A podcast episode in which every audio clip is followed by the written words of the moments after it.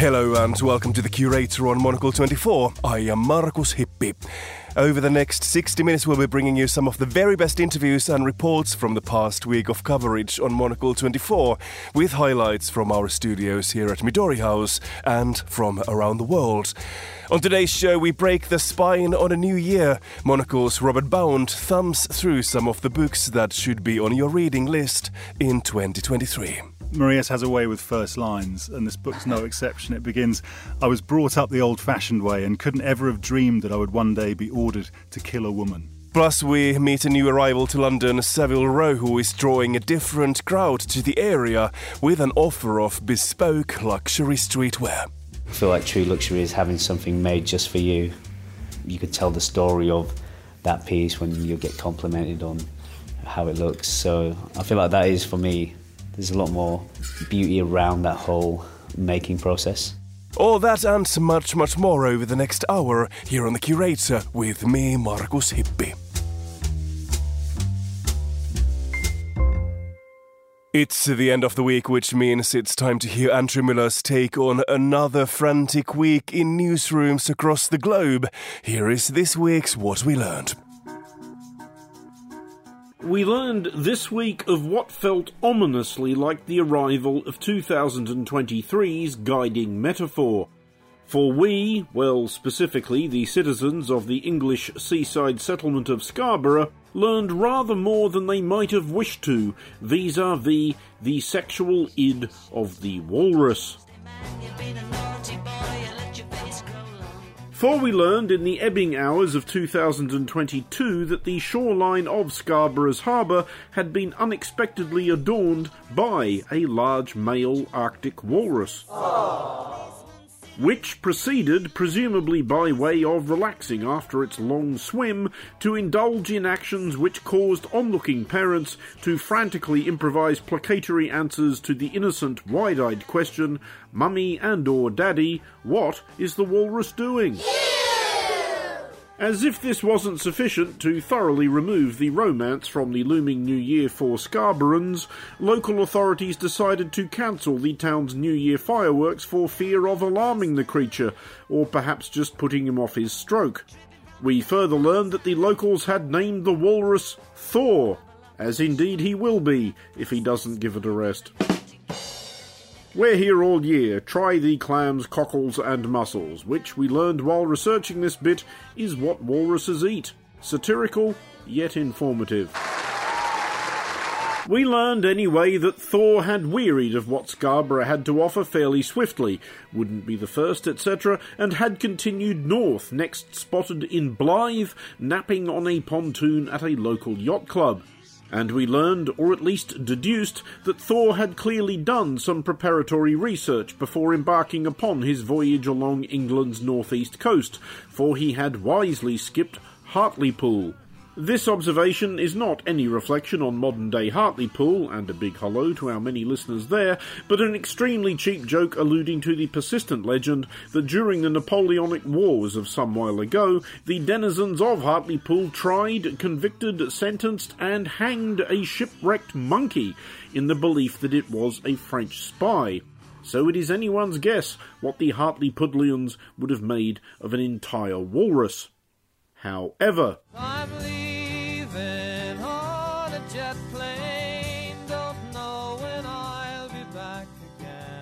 Sticking with the subject of bellicose oafish, mannerless, and somewhat corpulent creatures fleeing northwards, we learned that recently unelected Brazilian President Jair Bolsonaro was not minded to stick around and hand over the pertinent ceremonial sash to his successor, as a good sport should.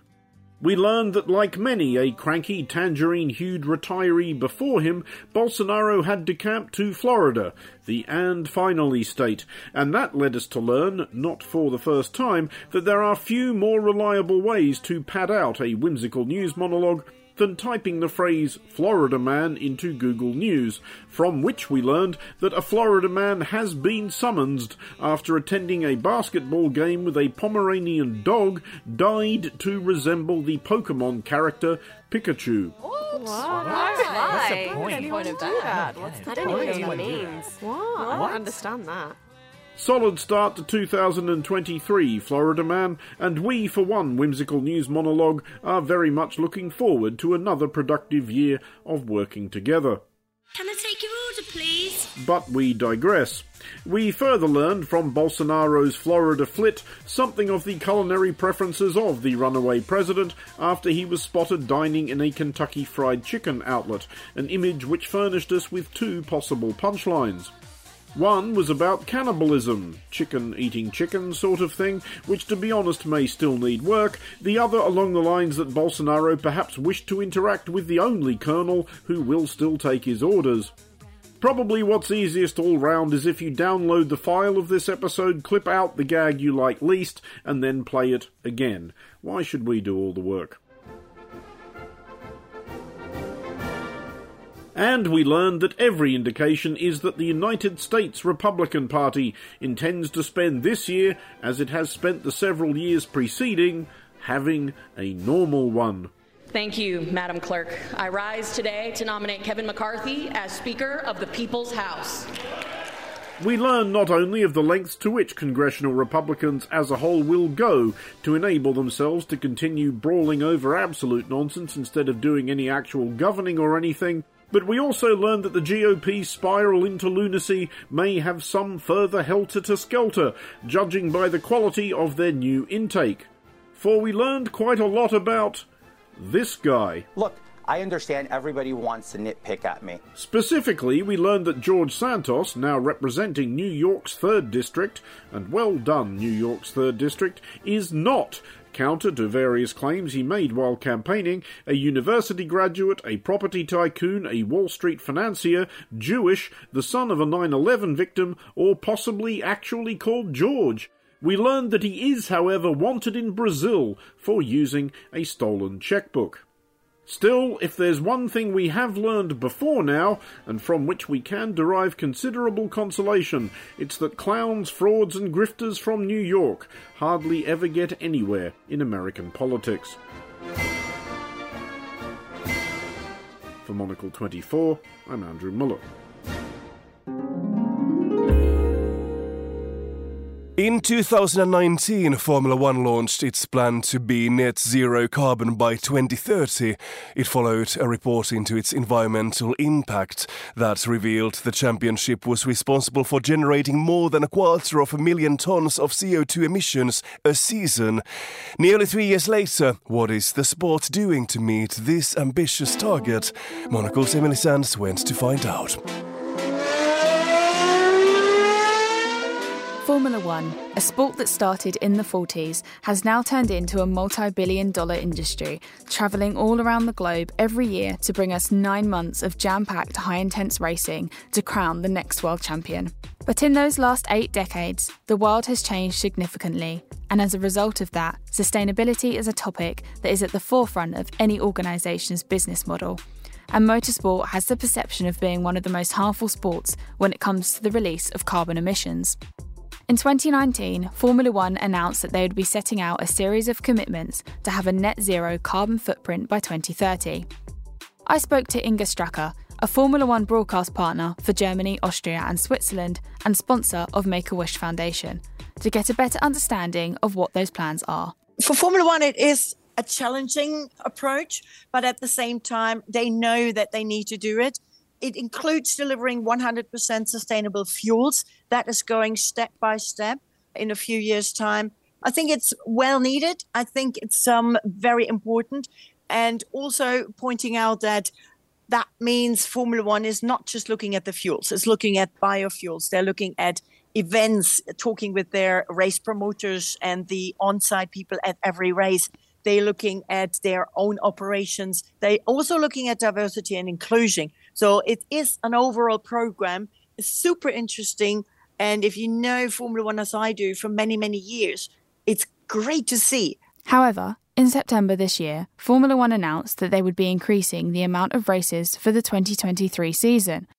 This would leave us with 24 separate race weekends, the highest number of races planned for a season in the sport's history so far.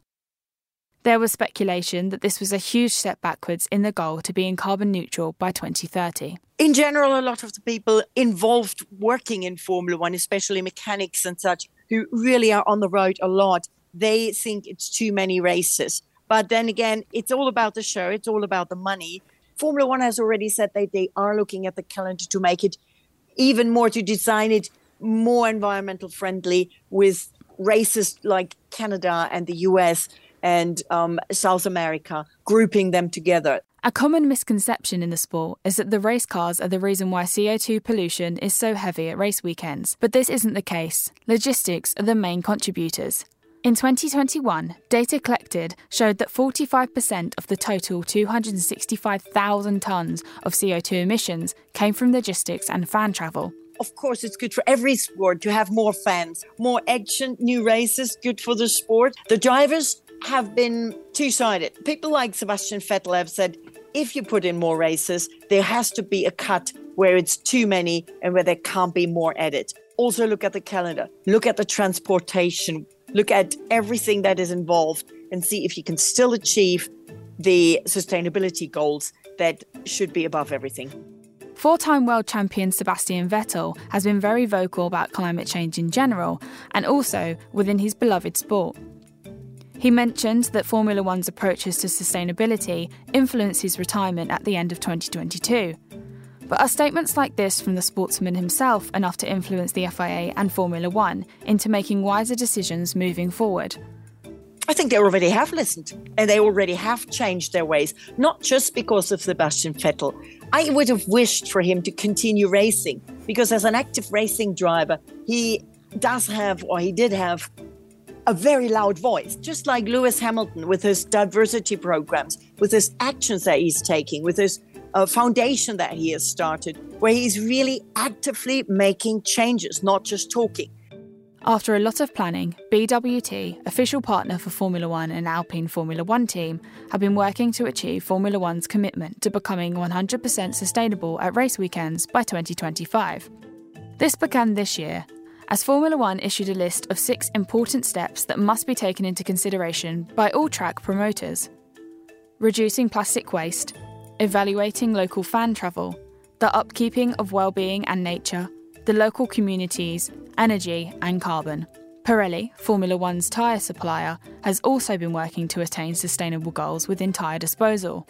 Well, Mario Isola, the Pirelli Motorsport chief, he said they're already looking and already working with an increase of renewable materials. They are working to the elimination of single use plastics from on track activities. And they are also working on an overall CO2 emission reduction by actually having only 25% by 2025. They also look at green energy electricity. And they're also looking at recovering valuable materials from motorsport tires at the end of their lives. So I think good potential, very high potential of increasing sustainability and therefore helping not just Formula One, but motorsports overall. I asked Inga about Formula E, the single seater electric racing series, and the chances of them possibly overtaking Formula One with their sustainability goals. Formula One has a lot more chances than Formula E because Formula One can work with the biofuels, with the green fuels. They have the most efficient hybrid engine, and that can be seen as a leading example that can be looked at by all car manufacturers actually who are already or planning to produce hybrid engines. And that, in combination with the sustainable fuels, can actually be, and don't get me wrong, be better for the environment and more sustainable than Formula E, unless Formula E is able to produce their electricity 100% with green energy. And I'm hoping that Formula One will stay ahead of Formula E and they won't be overtaking them. Although it's going to be a long journey to get to 2030, it's evident that Formula One are aware of their impact on climate change and they are working hard and ensuring that their fans and workers can rely on a better racing, net zero carbon future.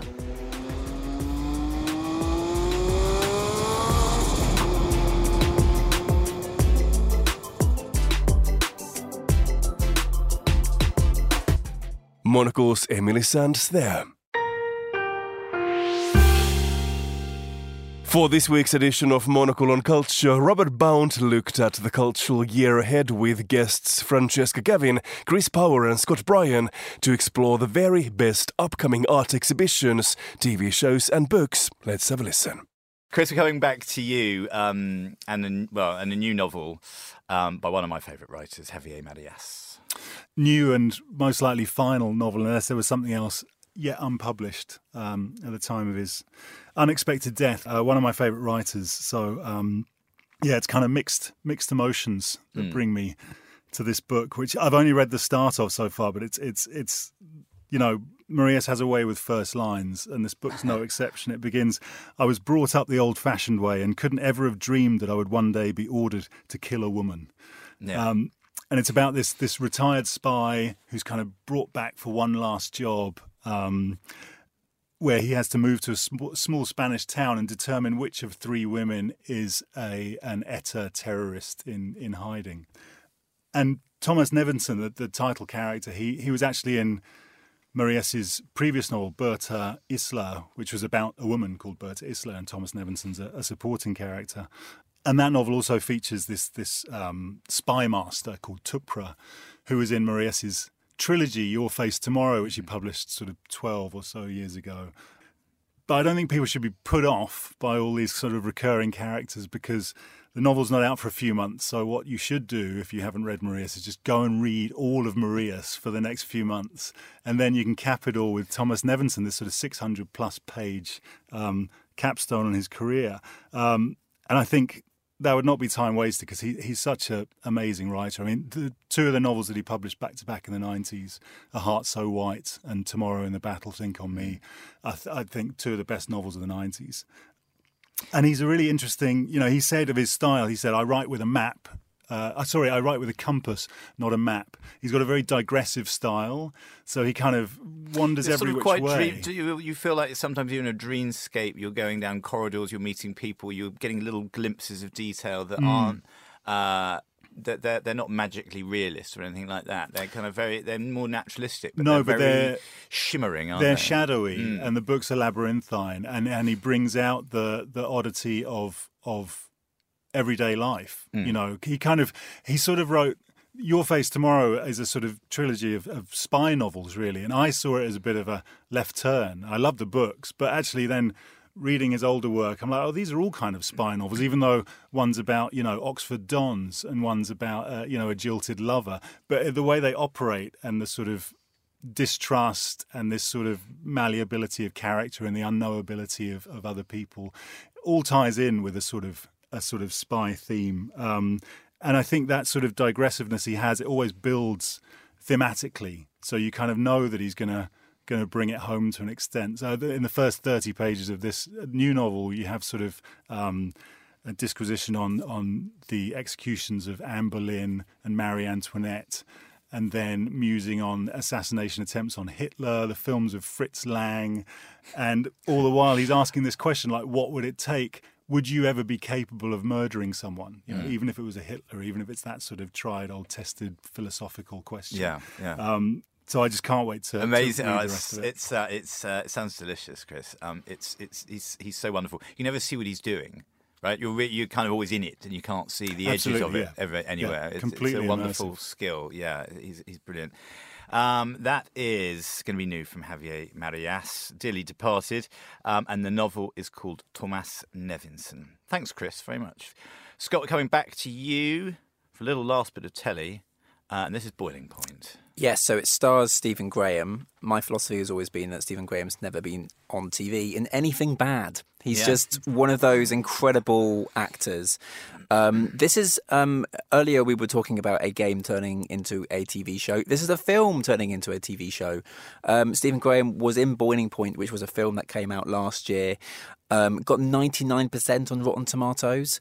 Um, just absolute adoration for this. Um, it's about a head chef at a upmarket restaurant, and then over the course of an evening, everything just goes to hell, basically. um, of course, chefs and the environments they work in can be stressful at the best of times, but he finds out during his shift that his health and safety inspections gone poorly, that there is a big celebrity in the um, in the restaurant too, um, and all just sort of you get that pressure cooker sense of environment. I think it had so much love because it was also filmed in one take, mm. which has been done in films before, but I mean it's one of the hardest feats to go and do. So they're now making this into a TV series, uh, six parters. I think to to everyone's relief, it's not going to be all shots in one take. Right. Um, you can it, breathe. It, but it will be having a naturalistic style of approach because I think that's what it was um, praised for. And I think it was almost it was like a featured documentary almost. I mean, that's the yeah. thing. I think to many people who saw it, at least at first, they would be thinking that they are watching a doc- documentary until, of course, they realise that Stephen Graham, I mean, could possibly cook, but um, yeah.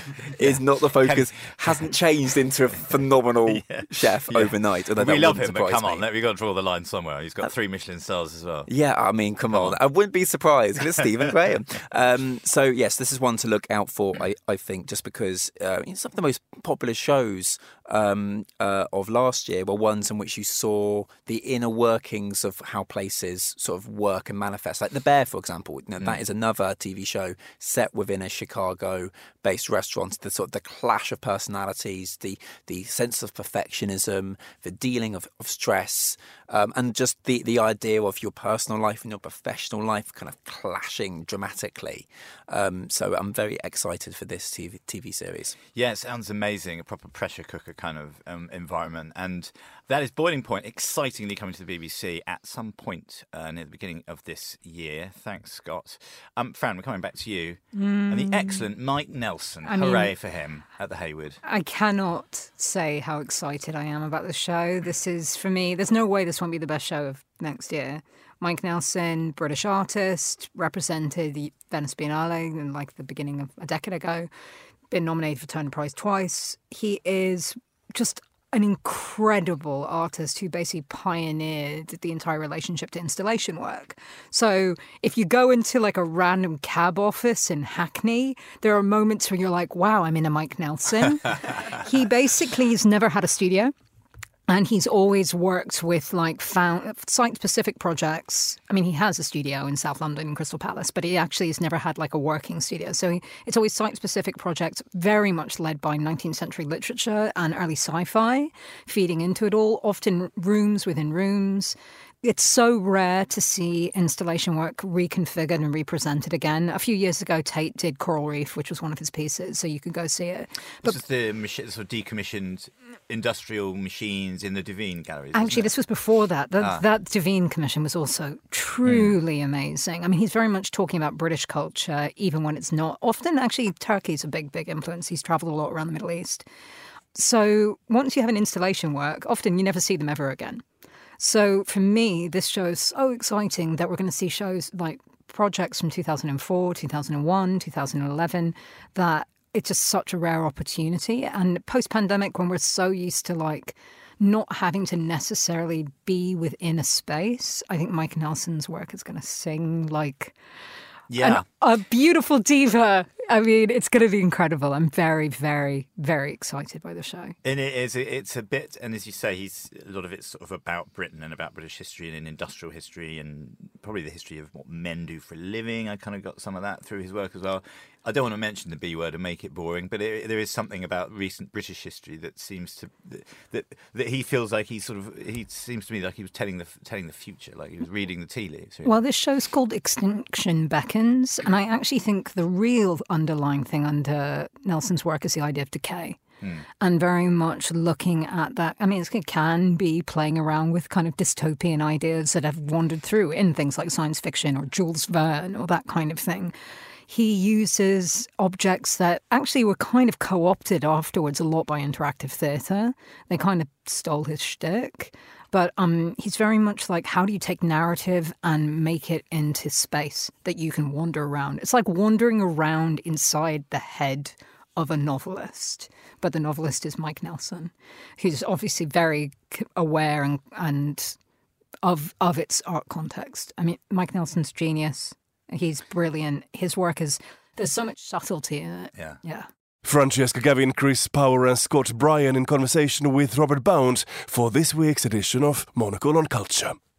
Still to come on The Curator, we stop off in Buenos Aires for a tall story, we hear about panda diplomacy, and we take a stroll down London Savile Row to meet a new arrival drawing a different crowd. Stay tuned. UBS has over 900 investment analysts from over 100 different countries. over 900 of the sharpest minds and freshest thinkers in the world of finance today. To find out how we could help you, contact us at ubs.com.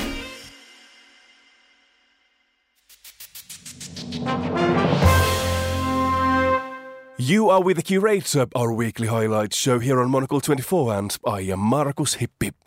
Next, we turn to this week's episode of Monocle on Design and head to London's storied Savile Row.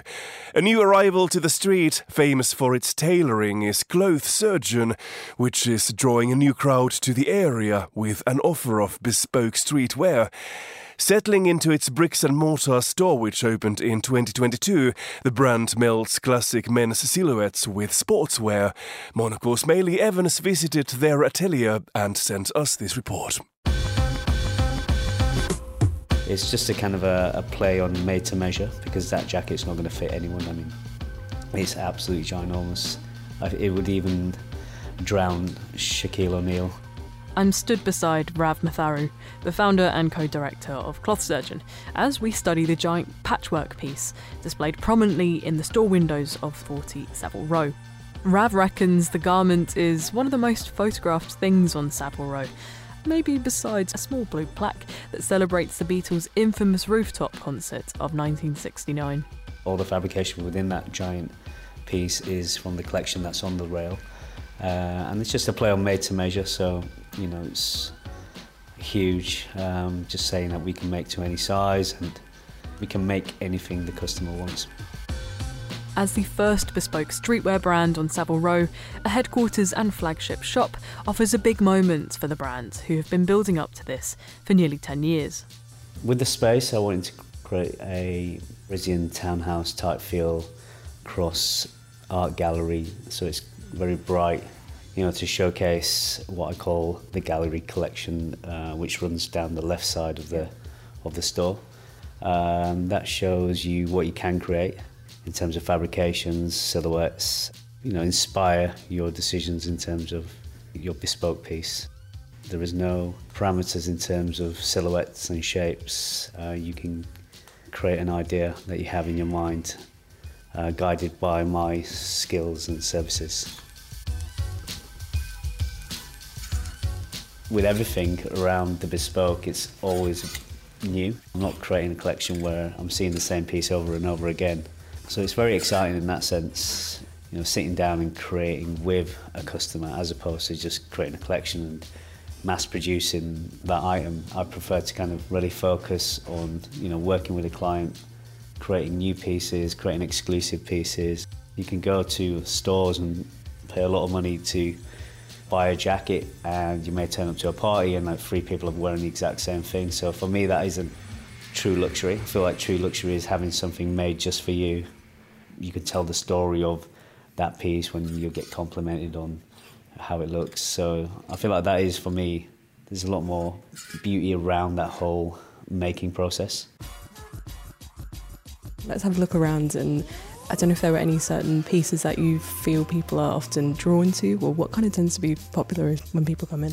I guess the most popular pieces um, are probably the Loro Piana bomber, a classic streetwear, menswear s- silhouette, a staple in, in every man's wardrobe, I, I think it should be. So we elevate that through fabrication. This is Loro Piana Coronera wool.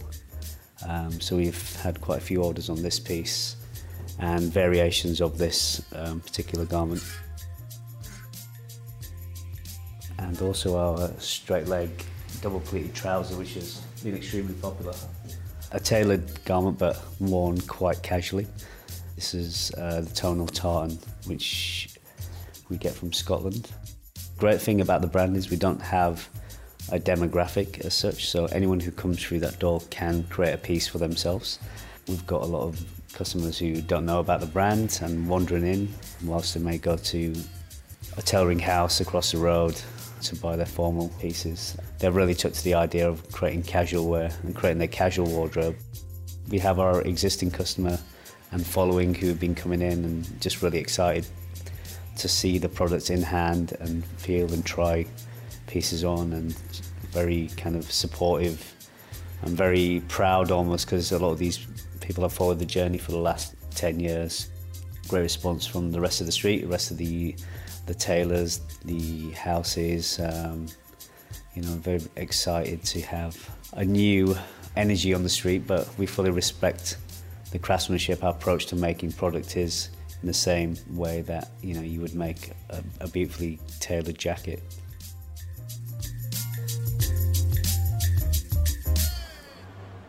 One clothing rail at the back of the store captures my attention. On it, a variety of recognisable icons and brands, but reconfigured in new ways. This is the Reconstructive Collection, an ongoing project taking existing pieces and transforming them into newer works. Vintage Burberry scarves, they're made into a waistcoat. Uh, Louis Vuitton scarves, they're made into a blouson, camp collar shirt, and a pleated shorts. Why do you keep coming back to reconstructing and taking pieces apart and seeing what else you could create with them? Everyone recognises it as one item and like is very familiar with that piece in that form, but then when you take that and remake it into something new, I feel the mind gets very excited about seeing that familiar item in completely new outfit or garment. I guess it's something that I feel I've got a great skill in doing. So as soon as I see an item or an object or a fabrication, I have an instant idea of what I'm going to make with that.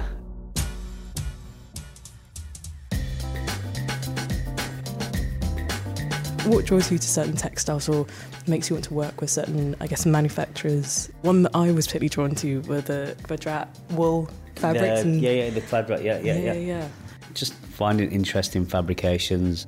We source fabrics from various discrete locations where, you know, you would never be able to find that fabrication again. So I think there's a real story behind that and just finding that fabrication enough to make maybe two or three pieces uh, and then discontinuing that whole fabrication. I think people might think, oh, that's not great from a business point of view, but at the same time, I think it's great from a sense that you know there's only a certain amount of those pieces in the world made by us on Savile Row, and there's definitely an added exclusivity and story behind that.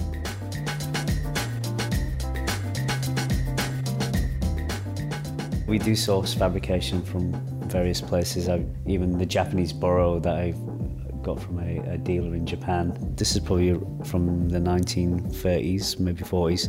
Um, so that's something that each household would have had in their house, and instead of throwing it out, um, they would continuously repair it. And it, over, the, over the years, it builds this incredible character. 60, 70 years later, it just carries this amazing detail throughout the piece. You know, all these hand stitched repair jobs and this indigo, beautiful colours running throughout the piece. Um, so it's almost wearing an antique, and you won't get another piece like that because each piece of boro will be different. We're working with a customer now on the classic Norfolk jacket, but bring that into the modern world, and make it look as if it's from that classic world, but bring it back into this kind of contemporary cloth surgeon DNA.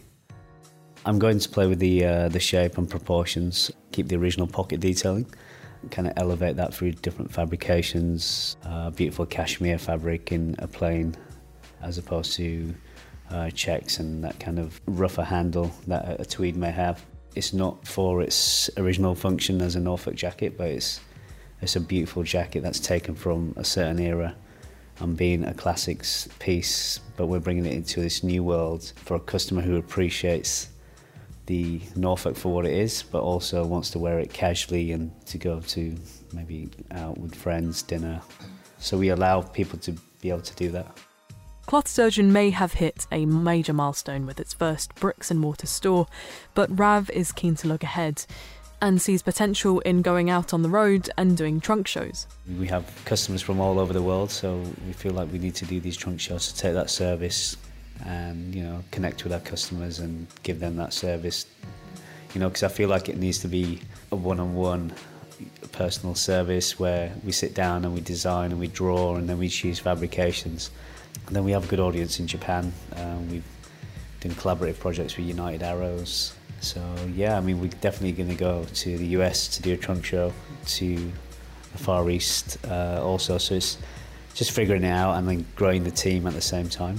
You know, we're in a position now where we want to expand the business and grow the team and grow the team in the right way. And we've been very patient, you know, with the whole process. Regardless of where Cloth Surgeon and Rav are showcasing their wares and setting up shop, at the heart of the brand will always be the clothing and respect for craftsmanship. I do treat what we do as uh, an art form. You know, I see each piece as original uh, work of art.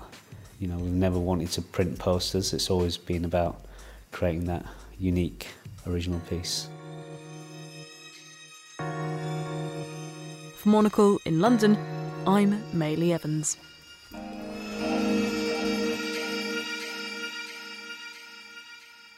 Thanks, Maylie.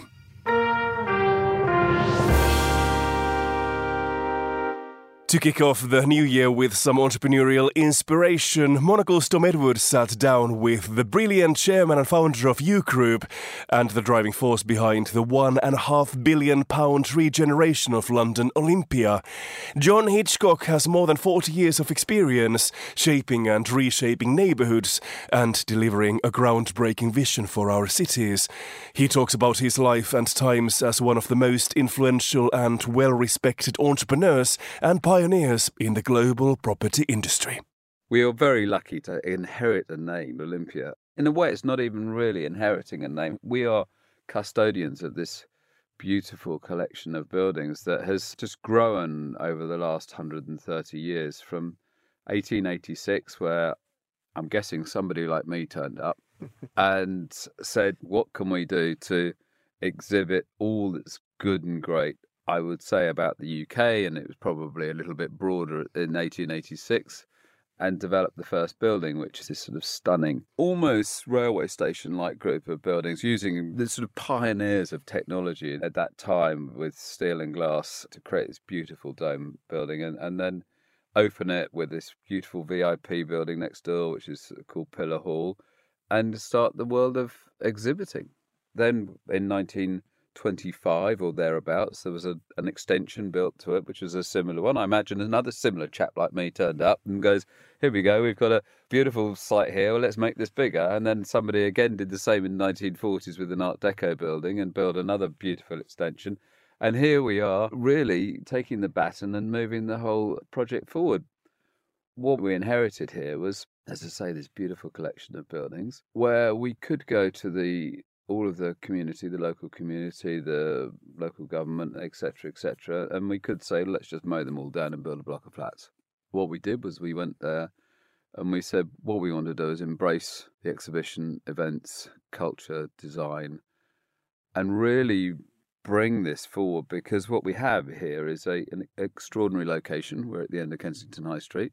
We're 25 minutes away from the airport. We're 25 minutes away from the West End. And we have 200 shows a year, from the Horse of the Year through to the Ideal Home exhibition, a lot of different events.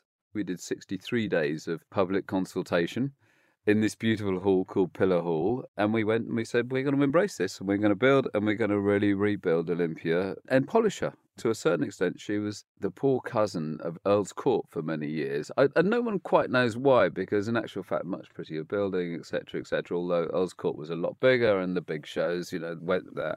And with Earl's Court gone, we're left with really three big events and exhibition venues in the UK, one being NEC, the other being ExCeL, and the third being us. Our real plus points are location, quality of buildings, uniqueness, and things like the Horse of the Year, things like the Book Fair. We're the sort of go to stable for those sorts of shows which cross between consumer and, in some cases, business.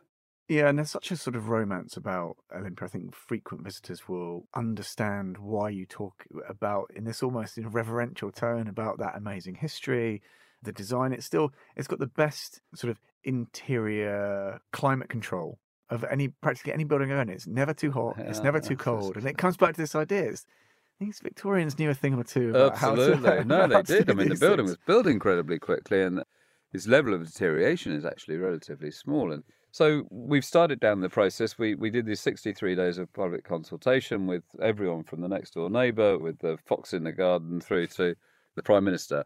And our pitch was let's embrace this. Let's do what we can to really support these 130,000 businesses. And the output of that was theatres, music venues, restaurants, hotels. And we're very lucky now, and particularly through the, the storm that we've all been in. We've come out with some first class operators. AEG, which runs the O2 and is one of the biggest players in the field of entertainment, is building a 4,000 capacity music venue on site with us. So you'll have a sort of big artist in residence for four or five days or a week there. That will hopefully complement the shows that will be going on. with them. built the first theatre in London for the last 60 or 70 years, as we can see it, 1600 seater theatre, along with a number of other big tents that are coming through now. So, so we're on site eh, and it's on its way. It's pretty exciting, and we'll come back to a little more of the detail. But I wanted there's a few threads from some of the things you've mentioned there, yeah. John, already, which actually I think in terms of this chat, which I you know I want to kind of get under the hood a little bit of John Hitchcock's as well right, as the right, businesses right. that you have presided and continue to preside over. And some of the threads I think that are interesting to sort of pull out, which are really interesting, is that just that focus, an obsessive focus on design, whether that's the storied history of specific buildings, but just making that something of a a prerequisite for any project. There has to be this yeah. focus, recognition of fascination with design. I know that's obviously something that's been important with all those people you've collaborated mm. with, the great Philip Starck mm. and so on. Do you think that is, I don't know, did you arrive at a point where you came to appreciate design? It had to inform the work you wanted to do, or was it through doing some projects maybe where there were issues or disagreements around the design ethos and you were like, I can't work like this. How did you sort of develop that sort of sensibility? I, think, I mean, I, am sure this isn't the most sexy answer, but I think there were two things. I think I, I, I wanted to become an entrepreneur. I'm a Steiner kid. I went to Rudolf Steiner School, where not many people want to be businessmen, and so in a way, I probably, if I had, if I'd been to a normal school, I probably would have been an accountant or a lawyer or something, uh, something along those lines. But having had this deep immersion in creativity, arts, and music through being at a Steiner school, that overlaid with the desire to become an entrepreneur. My father was an architect, and so I was very frequently seeing a lot of design, but you know, his drawing board was in the middle of the house. And it was back in the day where it was a drawing board and he was drawing it. So I was deeply imbibed and immersed in design every house that we, I think, I don't know how many houses we were in when I was a kid, but it's in, you know, it's probably close to double digits. And we would move into a two up, two down, and we'd leave it as a five bedroom house because there were five kids. And the day that we saw it finished was the day that we moved out. And then we moved on to the next one. So design, construction, and building was my, you know, it was, it was like Lego. They were like building blocks. I mean, that's what playtime and fun time was. And then the other flip side of this was that my mother wanted me to be a musician. So I was marched off to learn the violin, the piano, the recorder, the clarinet. And I was obviously useless at all of these. So my mother then sort of started focusing more on well, she, well, two things happened. She focused more on my younger sister, who did become a performing violinist and an architect, which is quite ironic. Now I got relegated to being a conductor, which back in those days was a little bit like being a DJ. But of course, a conductor now is like a hero, and a DJ is a hero now. And so you know, and, my job today is no, not much different from being a conductor. I think the combination of those two things at home, wanting to be an entrepreneur, and you sort of throw them all in a pot and shake it all up, and you got me. I look at my father obsessing with why we couldn't harness wave power back in the winter of discontent with Arthur Scargill because we didn't have any electricity and we were busy putting windmills up and we were looking at how you could charge a battery off them and those sorts of things. And that's what I do now. So I've lived a very practical life in the amalgamation of all of that lot. And everything I do, I do for fun. I do for pleasure, and I do with an absolute innate desire to leave the planet in a better place than when we started. The chairman and founder of Yoo Group, John Hitchcock, in conversation with Monocle's Tom Edwards. You are with the Curator, our weekly highlight show here on Monocle 24. I am Markus Hippi. For this week's Tall Stories, Lucinda Elliott visits a palace in downtown Buenos Aires, originally designed to provide safe drinking water for the city's residents.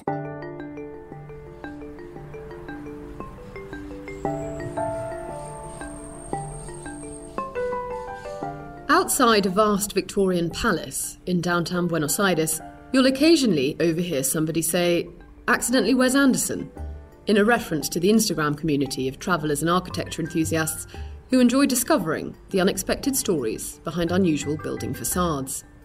This one, the Palacio de Aguas Corrientes, or Palace of the Running Waters, is a breathtakingly beautiful 19th century water pumping station on Avenida Cordoba, and it has a curious story worthy of Wes Anderson's status. Wander in today, and you'll be surprised to find a museum dedicated to the story of providing water to millions. Hundreds of toilets of all designs spanning decades are on display, with giant sewer pipes overhead that help to explain the history of the city's water supply. Back in the mid 1800s, the population of Argentina's capital swelled. Many migrants arrived at the port town in search of opportunities, and with them came a string of severe epidemics. From yellow fever and cholera to terrible outbreaks of typhoid. Before proper plumbing, drinking water was held in collecting pools inside individual homes, which meant the disease only spread further. Alarmed, authorities first began building hospitals, but the conclusion quickly drawn was that the cause of the illnesses needed to be addressed. They set out in search of a site to construct a modern running water system, selecting what was then the highest point in the city. This meant that water stored there could flow through pipes to residences, using only the force of gravity.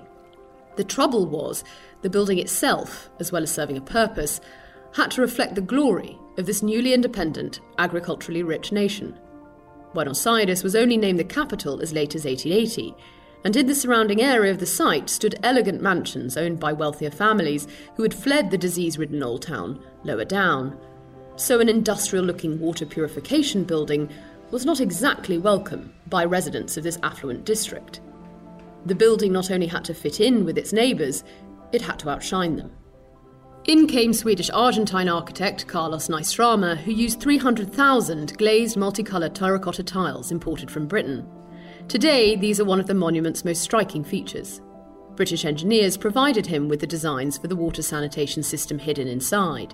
An enormous iron structure with tanks spanning three floors that were capable of holding more than 72 million litres of water. It was so well built, by a Belgian team, that many of the original pipes remain. For the next hundred years after its inauguration in 1894, the Palacio was operated by the municipality. It wasn't until the late 1980s that, revered for both its form and function by porteños and visitors, it was granted national heritage status and converted into a museum. More recently, the city's water company has started using it as an office base. Unfortunately, water remains a serious issue, in part because of successive economic booms and busts in Argentina. In the Buenos Aires suburbs, an estimated 3.7 million people still don't have access to water mains, many who live in precarious housing. The World Bank recently approved a $300 million loan for sanitation services in the metropolitan area and to help reduce how much water is lost due to poor infrastructure. With the Southern Hemisphere summer in full swing, and in the wake of our own 21st century pandemic, there's perhaps never been a better time to start thinking of the next Palacio de Aguas Corrientes. Monocle's Lucinda Elliott there. Now, Monocle's annual soft power survey has hit the newsstands. In it, we consider some of the established and bizarre ways that countries project themselves abroad. Perhaps among the most peculiar soft power strategies is the use of animals as diplomats. In China, the giant panda may be a cute and cuddly creature, but it's also a formidable diplomat. Since 1949, China has been lending pandas to zoos around the world as emblems of China's favor. But how does animal diplomacy really work? For the Foreign Desk, Monocle's Andrew Mueller spoke to Dr. Paul Jepson, a conservation expert at Oxford University. Andrew began by asking Paul why animals are so effective as diplomatic gifts it goes back as long as history. So I used to work in Indonesia a lot, and there, you know, the different sultanates were giving animals way, way back. And I think there's a couple of reasons why they're so good. One is that, of course, if you give a living animal, the receiver of that gift has to keep it alive. And if you keep an animal alive, you need a place to put it. And then it becomes a bit of a centerpiece, not only for your family, but your courts, and then in modern times for a city zoo. So actually, you're giving a legacy of your presence. But when people see an exotic animal, we always ask, like, oh, where does it come from? And so you, as the giver, your country or your king or whoever it might be, keeps in the mind of the recipient or the recipient community and nation. And then, of course, it also is interesting because they almost put an obligation of the recipient towards the giver. Because if you go back again and the animal's dead, it doesn't show that you've been respected, if you see what I mean. And that relationship and that need to keep it alive creates a, a lasting connection between the person who gives an animal and the person who receives it, or the countries in the more modern case. But animals have generally been used to build relationships of shared interest in animals, of trust, and a sort of symbolic of a commitment for wanting that longer term connection based on mutual benefit, usually. Well, it is the panda that people think of, certainly in modern times, when they think of animals being used in this way, and that's where we get the phrase panda diplomacy from. Is there something about the panda itself which makes it a uniquely potent asset in this respect? Is it just the fact that they are so extraordinarily cute and weird and odd and everybody is fascinated by them? Well, there is all of that, as you suggest, but I think there's some special things about the panda. One is that only occurs in China. And China was if you like, very clever or very astute, maybe, in that it very early on, when I say early on, this was about 40 or 50 years ago, it moved to assure that it had ownership of all pandas in the world. We could argue, for instance, something like the tiger or the Komodo dragon is equally extraordinary, maybe not quite as cute, but equally extraordinary. But those, if you like, they spread out of those countries quite quickly and they were bred and owned by other countries. But that combination of cuteness and its emblematic and symbolic value of the panda and the fact that you can only get them from China as giving it that potency. Whereas nowadays, because in some ways zoos and animals are so international, anybody could give anybody a tiger if they felt the need to do so. Just going back to the cuteness of the panda, is that especially important to China in the modern context, in that there's something unmenacing, reassuring about the gift of a panda? I mean, I, I, come from a country, Australia, which has an enormous arsenal of soft power assets in this respect, but frankly, most of our native fauna will take your face off if you look at it the wrong way, whereas the panda is obviously not going to do that. No, this is a really good point. So, in the research we did, we sort of asked that question actually, and we did find out that there was a con conscious recognition, actually, of China thinking about what would be its national animal in a new era. And of course, you always associate the red dragon with China, which is quite a sort of challenging and ferocious animal. So the panda was seen as, at the time when China was coming out of its periods of isolation, as a symbol, as an animal, as an emblem, which sort of conveyed a friendly, non aggressive persona, if you like. What are some concrete examples of China leveraging the panda for diplomatic advantage? The whole idea of panda diplomacy, it started back at the end of the Cold War, and we had America and Russia at loggerheads on it, and then China coming out of its isolation and wanting to build itself as a presence on the world stage, but not wanting to align itself with either of the two big superpowers at that time. As they're coming out, they had state visits with Russia and then the US and also the UK. And as part of those state visits, they gifted pandas to them. You know, that's the origin of the notion of panda diplomacy, where this was the gift, and it was a hugely influential gift at the time. I mean, you can imagine that there hadn't been a live panda in the US since the 1930s. And when there was one, it was real high society stuff. So for the US to be given a panda, same in London, it was a sensation. People are seeing these pandas and thinking, we're feeling wonderful about having this panda. So that sort of filters over to feeling good about China. What do we know about how these decisions get made? Uh, uh, is the allocation of pandas part of the negotiation at trade agreements, as in agree to this pipeline and we'll throw in a couple of pandas as well? Or is it normally the thing they send afterwards as an afterthought, much as one might send, I don't know, a bunch of flowers or a gift hamper to the other party to a recently concluded deal?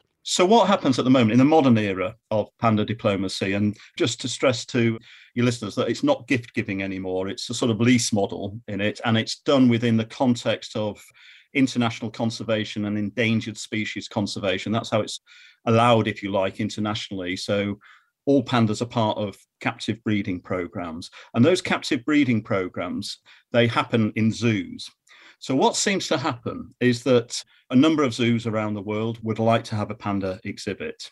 And that, in some ways, puts the zoos in the sort of Premier League of world zoos. But if you like to ask for a panda, you first of all have to build relationships in these international networks of panda keeping, of which, of course, the Chinese State Forestry Department, they manage the Wolong Breeding Center. They're very influential in it. But the panda is a national treasure so it's classified as a state national treasure in China. That means they can only be allowed to go out of China with the approval of the Politburo. Now, of course, the highest level of decision making in China, they have a pretty busy agenda. So, what seems to happen is that when there is a major trade deal going on between one country and China, the zoo in the Western country, or also ASEAN countries as well, or, or Australia, that gives them an opportunity for the zoo and the State Forestry Department to recommend to the Politburo, as part of their bigger agenda of talking about this trade deal, to recommend that this zoo gets a panda. It's quite regulated, it goes to quite a high level, but you almost need that window of opportunity associated with a trade deal to do it. And then, of course, then as this happens, the sort of other side of it, it's a nice seal of approval, as a symbol of that trade deal because the panda comes over or it's announced that it's coming over. The politicians usually get involved in that. And it sort of symbolizes a long term friendly relationship. We are, at least in the Chinese mind, that, that the recipient country is going to host a living national treasure of China. when you put it like that, that's quite significant. That was Dr. Paul Jepson speaking to Monocle's Andrew Mueller.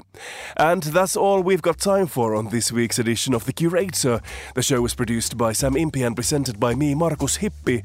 Join us again next week to hear some of the very best of the programs here on Monocle 24. Thanks for listening.